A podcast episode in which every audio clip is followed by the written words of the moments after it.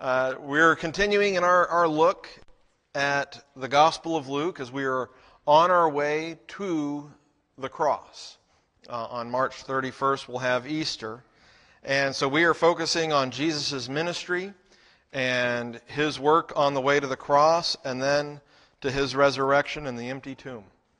And we're looking this morning at an interesting little situation. We're only going to deal with a portion of the passage, really because uh, what happens is John sends a couple of disciples to Jesus to ask him a question. And then after Jesus answers them, he has other things that he says to the crowd. But what we're going to focus on today is, is really about John's attitude and his question and Jesus' response. Because there's a, there's a good chance we can all, at some point, feel similar to the way John was feeling. That his expectations are not being met. What is Jesus doing? Why doesn't he get around to doing what he's supposed to be doing? And all of that is wrapped up into this question that John asks. And, and, and he's got certain expectations of Jesus. John, at this time in chapter 7, is imprisoned. Uh, Luke barely mentioned it at the, the end of uh, chapter 3 that right after uh, Jesus had been baptized, uh, I might actually have, yeah, no, right near the, not the end, but the middle. Uh, right after he was baptized, or actually before it, uh, is, he's mentioned being baptized, we're told Herod locked John up in prison. So it's so small we can miss it in, in this gospel. But basically, what happened was as soon as Jesus was on the scene and as soon as John had baptized Jesus, John's ministry was over. And, and there was a period of transition where Jesus starts to grow as a, as a teacher, and John's crowds start to get smaller, and the Gospel of John even records his disciples saying something to him about it. And John says, Well, he must increase, I must decrease. But then John is arrested by Herod and eventually is actually beheaded by Herod. But when, when Jesus came on the scene, John's ministry to prepare the way was over. And yet he had some time to wait. He wasn't taken up uh, like Elijah. And, and, while he is in prison, while he is uh, waiting for whatever is going to happen, and, and in his mind, he is waiting for the consolation of Israel. He is waiting for the Messiah to start doing the Messiah stuff. He's in prison. He, he would really most likely like to get out of prison. And yet, what we have seen Jesus doing uh, through the first few chapters of his ministry is healing people and preaching to crowds out in the wilderness and other areas. He's not taking it to Jerusalem.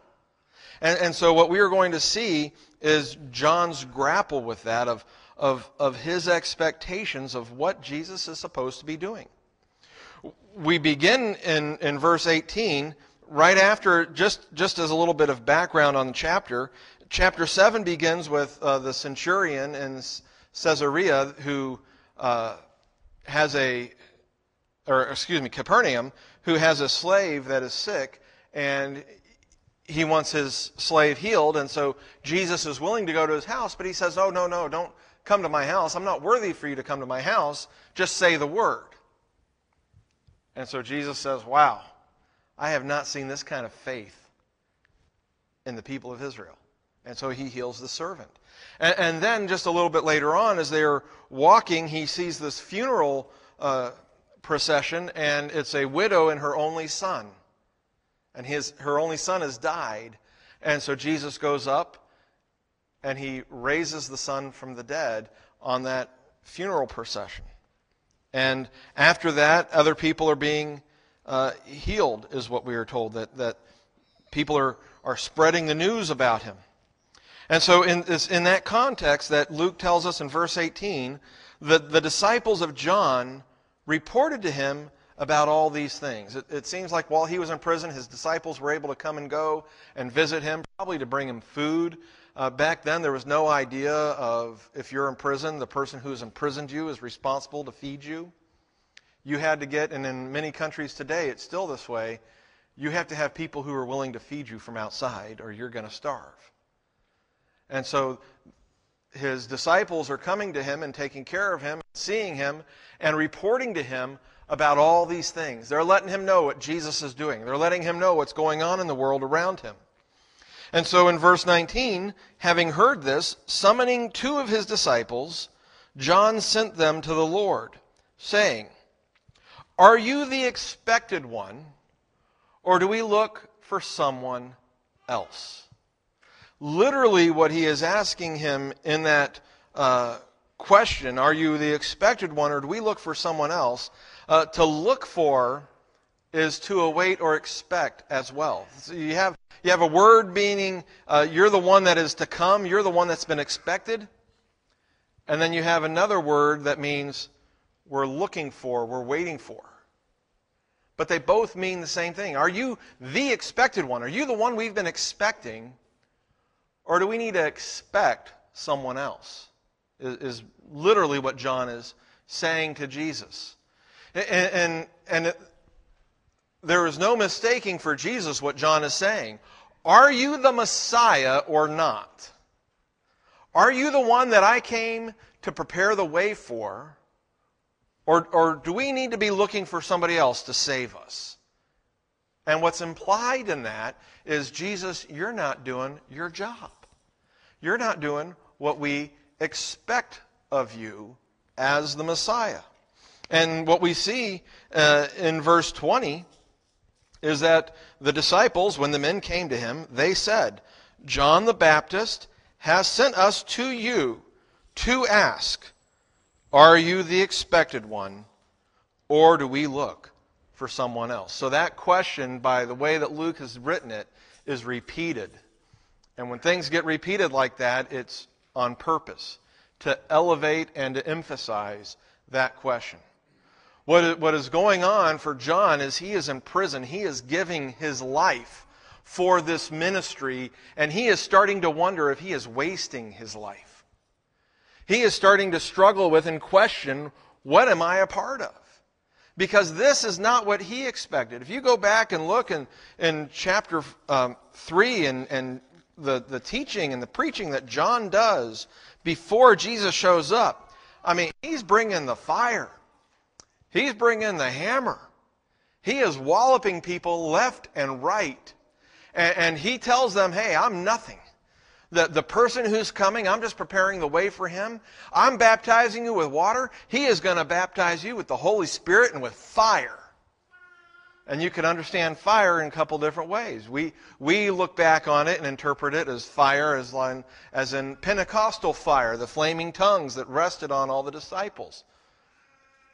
I think John has more of the idea of you can have one or the other. You can either get the Holy Spirit or you can get a lake of fire. He's, he's expecting Jesus as the Messiah to be a little bit more active than he is, to take on the, the powers that be just a little bit more. That, that was what John did. John attacked the Pharisees, he attacked the Romans, he attacked Herod. That's how he ended up in jail. Because he kept hitting and attacking those that were in charge and pointing out to them their hypocrisy and pointing out to them their sin. And Jesus isn't doing that. And so John is struggling with seeing what Jesus is doing and looking at what his expectations was were. Are you the expected one or not? And that's the, that's the crux of his question. We had the Pharisees who didn't accept Jesus. They, they expected the Messiah to be a certain way, and Jesus started behaving and acting certain ways that were not in keeping. He's healing people on the Sabbath. He's not keeping their, their, their laws, their spoken tra- traditions. And so they're, they're offended by him. But we see here even John, who was a part of Jesus' ministry, whose purpose was to go before Jesus. Yeah, he's kind of confused by Jesus. He's, he's a bit offended by what Jesus is doing. He, he's, he's questioning what have I given my life for? Because it sure doesn't look like what I thought the, the, the prophets were saying the Messiah was going to do. And so he is, he is act, asking a very pointed question. Now, he doesn't doubt that Jesus is the expected one. He doesn't doubt that Jesus is the Messiah. He knows Jesus is the Messiah. You, you could understand this question Are you the expected one, or should we look for someone else? To be, get busy, Jesus. I know what you're supposed to be doing. You need to get doing it. And unfortunately, that, that happens a bit for us, doesn't it? We, we look at our lives, we look at what's going on, and we know who God is. This is a question that's rooted in who God is. You're powerful. You're supposed to be establishing your kingdom. You're supposed to be setting things right. You're supposed to be uh, saving Israel from its enemies. What are you doing? What are you doing, Jesus? You're just, you're not you're not raising an army. You're not kicking the Romans out. What are you doing? And I, I, think this is a question that is more likely to come from somebody who believes in God than somebody who doesn't. It's a person who believes God is able to do something that will struggle when God doesn't do it. A person who doesn't believe in God and who doesn't think God's going to do anything isn't that bothered when life goes wrong. But if you believe in the power of the Holy Spirit, and if you believe in God the Father, that He is all powerful and all knowing, then when you're going through your hardest, most difficult times, when you are struggling the most, you know A, He knows about it, B, He could do something about it, and C, He's right next to you watching it happen. And as far as you can tell, He's not doing a thing about it. And how do we feel when we get to that place? Sometimes we can be like John. Are you, the, are you God or not?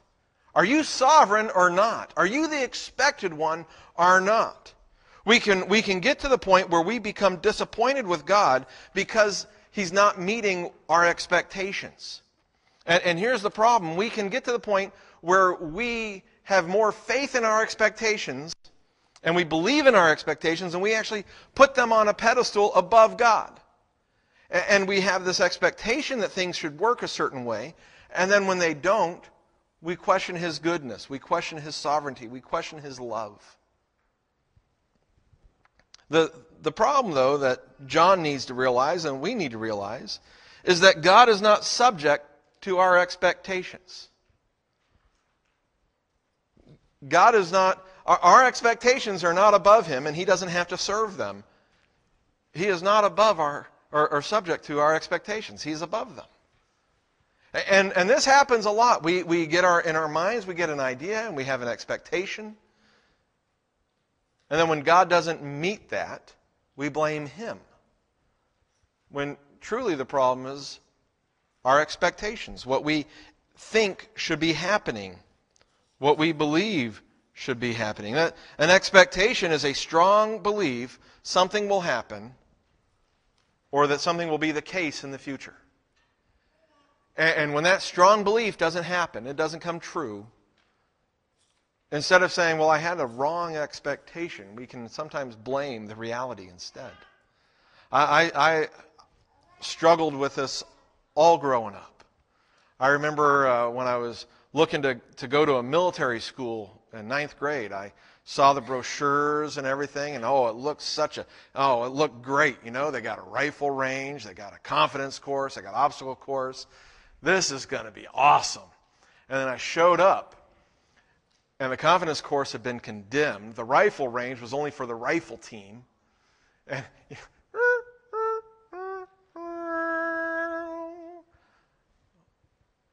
of a sudden, sleeping in the barracks that I was sleeping in, and as a young man being exposed to bathrooms that don't have doors on anything was a new experience for a young man. All my expectations were crushed, and the reality was not as exciting or as fun as I thought it would be. And I didn't learn from that. I had to go off to the Marine Corps and find out those expectations weren't so great either. As we would say to one another sitting around growing up in the 80s, what happened to the white horse? I was pretty sure I'd be knighted and electricity would hit me and I would show up in my dress blues. What happened? This isn't, this isn't what the recruiter sold me. You know, everything. College, oh, it's going to be a certain way. It's not. How often do our expectations go unmet? And it's because our expectations were wrong. Our expectations weren't true. And, and, that happens in life as far as what we expect God to do for us. It happened for John in his ministry as far as what he expected the Messiah to do, what he expected his cousin, Jesus, to be doing. And his expectations were not being met. And, when that happens, we can become bitter. I, I don't fault John at all. He was going through a rough time. He was in prison. His next stop was going to be an executions block. And he wants to know was it worth it?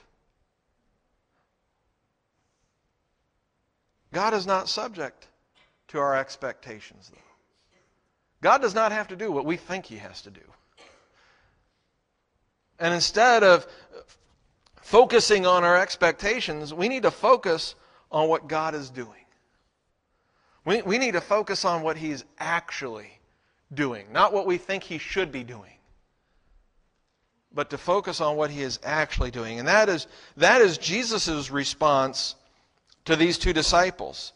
Uh, in verse 22, He answered and said to them, Go and report to John what you have seen and heard. And I think that's an interesting thing for Jesus to say because that's already what had happened. Uh, the disciples of John reported to him about all these things. They had heard about it. Maybe they'd even seen some things. So Jesus' answer isn't really new information. His answer is to redirect John back to the truth. Go and report to him what you have seen and heard. And what have they seen and heard? The blind receive sight, the lame walk, the lepers are cleansed, the deaf hear, the dead are raised up, the poor have the gospel preached to them. Now, what, what Jesus is doing, if you notice, a couple of those are in uh, all caps, you know.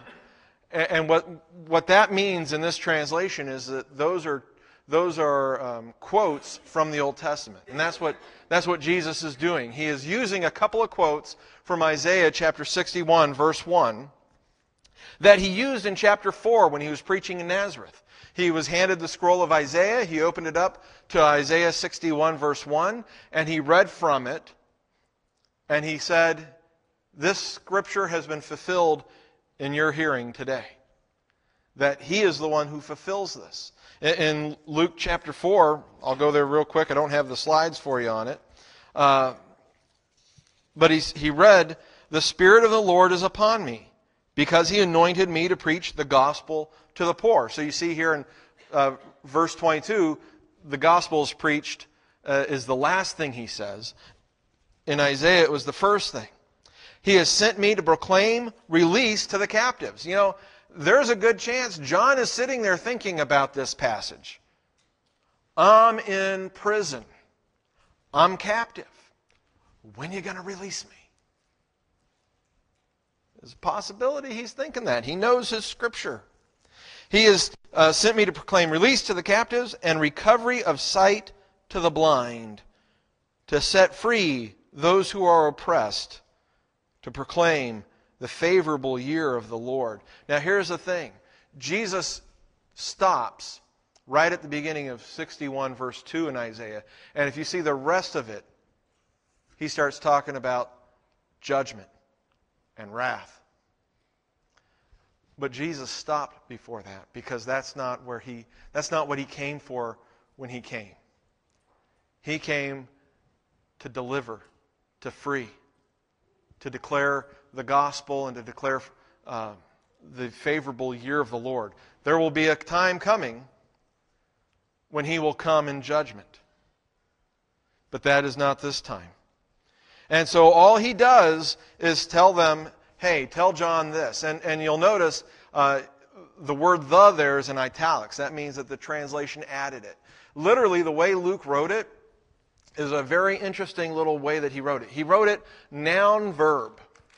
Blind, see as a verb. Blind is a noun, see is a verb. Lame, as a noun, a person who is, who is lame. Walk, an action, verb. Same thing. Lepers cleansed. Deaf hear. Dead raised.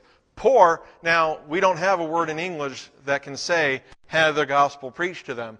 But there was a word in Greek that said all that, and it was just one word. And uh, it's the word uh, euangelizo, where we get evangelism from. I know that's a bit of a stretch, but trust me, it's in there. Uh, but that's where we get the word evangelism. To evangelize is to share the good news.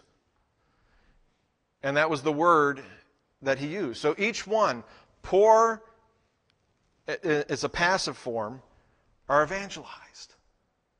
Each word, noun, verb. And, and the focus is just this pounding, this is what's happening.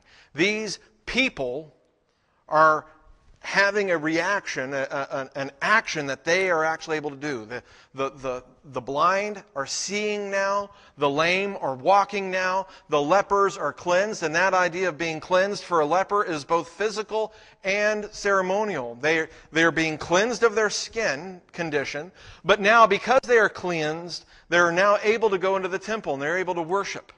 So that is, that is even greater than, than we give it. Um, uh, scope to be.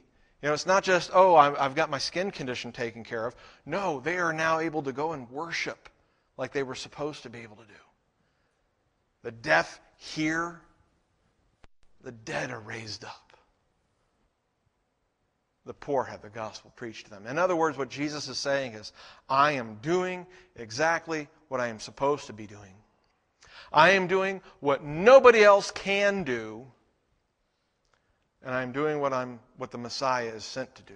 And, and because his, he, Jesus knows his end result is to go to a cross. There's no indication that John understood the, the necessity of the cross for the Messiah. The disciples definitely didn't understand it. And even though Jesus told them several times, I'm going to be handed over, I'm going to die, three days later, I'm going to be raised again, his disciples still didn't quite grasp it because it was so far outside of their understanding of what the Messiah was supposed to be. But Jesus' answer to John is the things that I am doing are exactly the things I'm supposed to be doing. And then he concludes it in verse 23 Blessed is he who does not take offense at me. Blessed is he who does not take offense at me. To, to take offense is literally to stumble. It comes from a word that means a snare. And, and so he's saying, Blessed is the person who doesn't get ensnared or trapped or stumble because of who I am. That you, you would become snared and fall and die because of who I am. And that word blessed, it, it means to be somebody that should be envied. It, it, comes from a word that means to become long or become large. It's the idea of, you know, blessings are they grow on us and they are growing in us. And so when he says blessed, it is the idea that a person who trusts in Jesus, who isn't offended by Jesus, that person will be blessed in their life, and God will be doing great things in their life and has done great things in their life. And here's the thing John is looking for small potatoes. John is looking for release. He's looking to get the Romans out of Israel. He's looking for the messianic kingdom. God's plan was so much greater than what the Israelites were looking for. They were just looking for their own salvation. And the Pharisees, as far as they were concerned, they didn't need personal salvation from sin.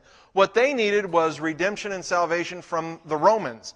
We were, they were looking for God to get rid of a earthly power over them so that they could be their own earthly power once again.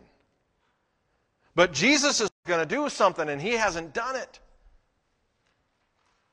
Well, first, instead of focusing on what we expect, let's focus on what God is actually doing. Let's not get upset because he's not doing this over here and miss out the fact that he's doing that over there.